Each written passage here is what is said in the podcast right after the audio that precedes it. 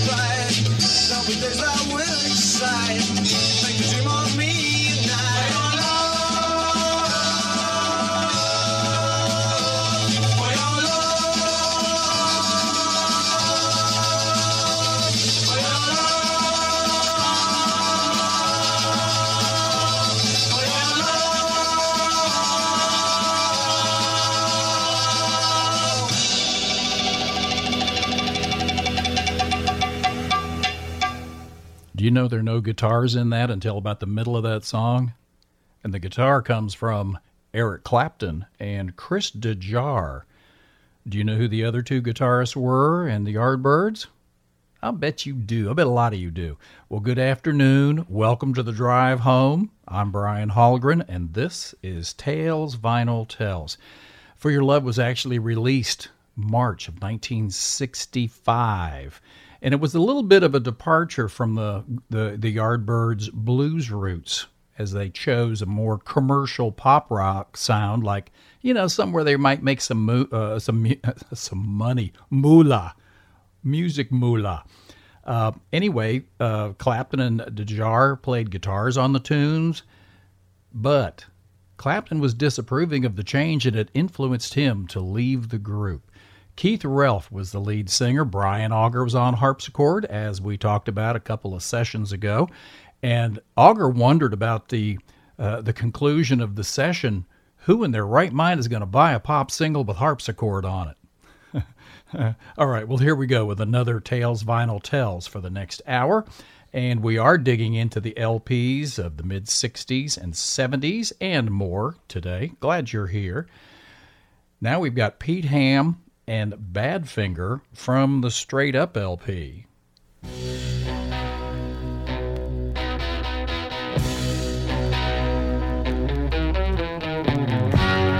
Yes, I got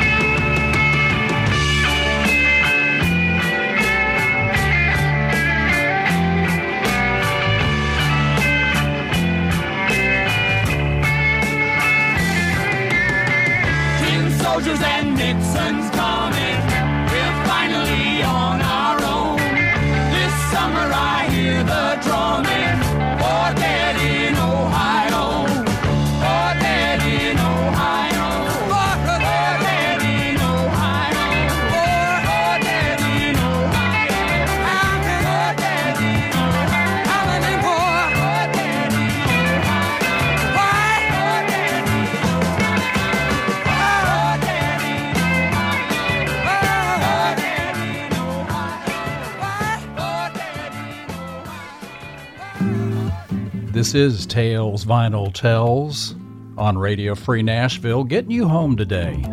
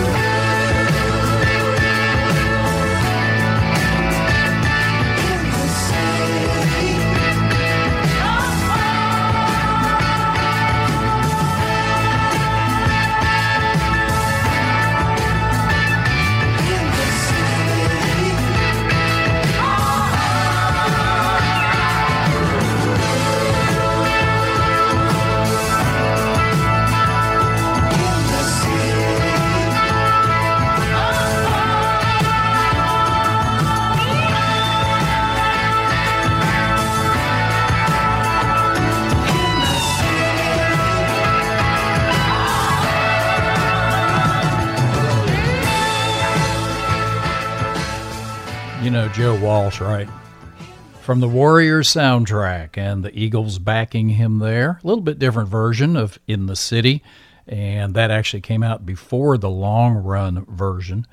Also, we heard John Mark and Johnny Almond jamming The City. Got to get out of the city, helping you get home today from their first LP. And members of their band had a history of playing in the bands of John Mayall, Marianne Faithfull, and Cat Stevens. Following the 1968 Democratic National Convention in Chicago and the Kent State Massacre, May 4th, 1970, some of you weren't even alive then, but a lot of us were totally fed up, pissed off with Vietnam, Cambodia, Nixon, McNamara, and the system. Now, we can change the world, we thought, and I believe that we started the process, but now it's up to our children and grandchildren who need to step up and fit into our shoes. Hey, how about some peace and quiet? They are the farthest thing from it. This is Rick Steele and band from the Mouth album.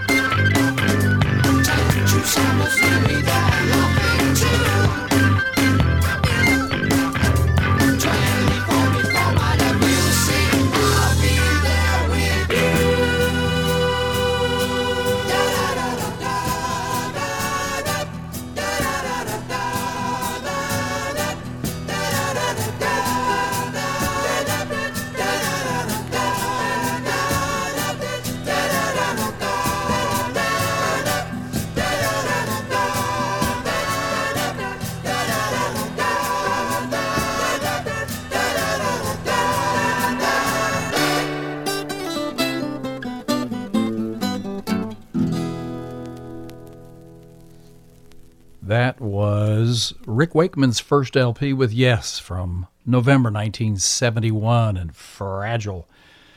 Before Yes was Miami's Peace and Quiet. Like I said, they're the farthest thing from it, but they are uh, they're, they're, they they were very very steady in the Miami area and the Florida area, and we're getting some uh, national attention back in those days. So next we got we got we got it we got him right here, Mose Allison. Uh, I did a search, and Wikipedia's got some great, great information on. Of course, contributed by you, the public, and uh, Mose Allison is described as having been one of the finest songwriters in the 20th century blues. His songs were strongly dependent on evoking moods with his individual, easy for me to say, individualistic, quirky, and subtle ironic humor. His writing influence on R&B uh, had well-known fans recording his songs, among them Pete Townshend, who recorded Young Man Blues from The Who's Live at Leeds album in 1970. Man, what a killer LP. Oh, yeah, we'll play that in just a minute. Uh, John Mayall was one of dozens who recorded his classic Parchman Farm. Georgie Fame used many of Allison's songs, and others who recorded his songs included Leon Russell and Bonnie Raitt. So, why don't we give a listen to I want to make sure everything's just right because we want to hear this first note. This is Mose Allison, who just passed away a couple years ago. Good stuff here on Tales Vinyl Tells and Radio Free Nashville. I feel so good, must be wrong. Feel like I might just come on strong. Guess I better knock on wood. I feel so good. You look so nice, you bring me down. Knows how you got me hanging around, waiting for some bad advice. You look so nice. Well, now you got the wrong impression. Let me make a full confession. I feel so bad, it must be right myself a nightmare every night. All my friends are glad I feel so bad.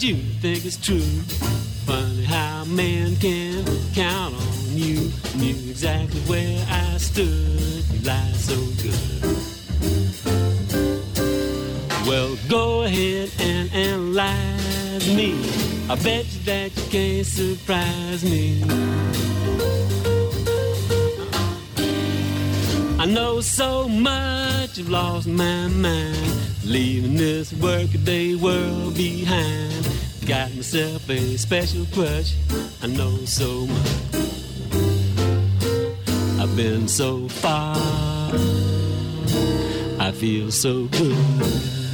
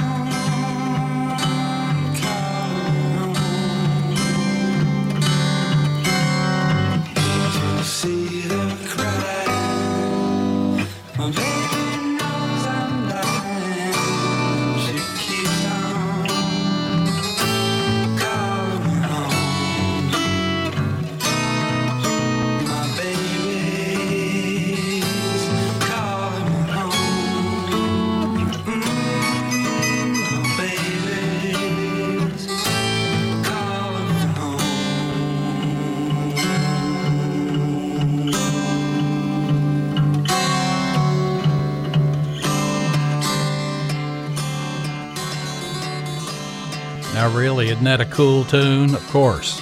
Boz Scaggs and the Steve Miller Band from Children of the Future. Uh, I want to play a tune written by Mose Allison and recorded by The Who on the Live at Leeds LP here in just a minute. It is a rocker. Better buckle up for this one. Uh, it, it's Live at Leeds was claimed by many to be the best live album ever recorded, and the song is Young Man Blues. And also, Jimmie Spheeris is going to be our last tune for today, and I Am the Mercury from his first LP. Incredible talent, died too young. In the future, we're going to do a Tales Vinyl Tells on the music artists who died around the age of 27, and the list is unbelievable.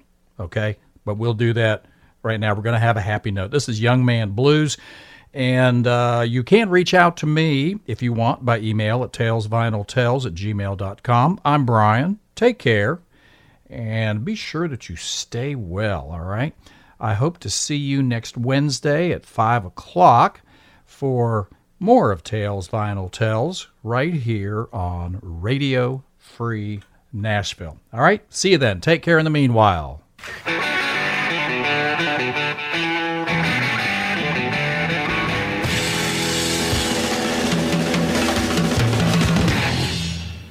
Well, a young man ain't got nothing in the world these days.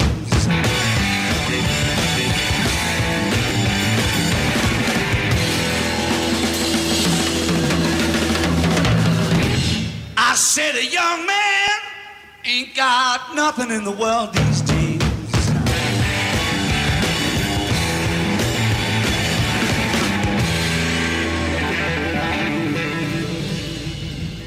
Well, you know, in the old days, when a young man was a strong man, all the people, they stepped back when a young man walked by.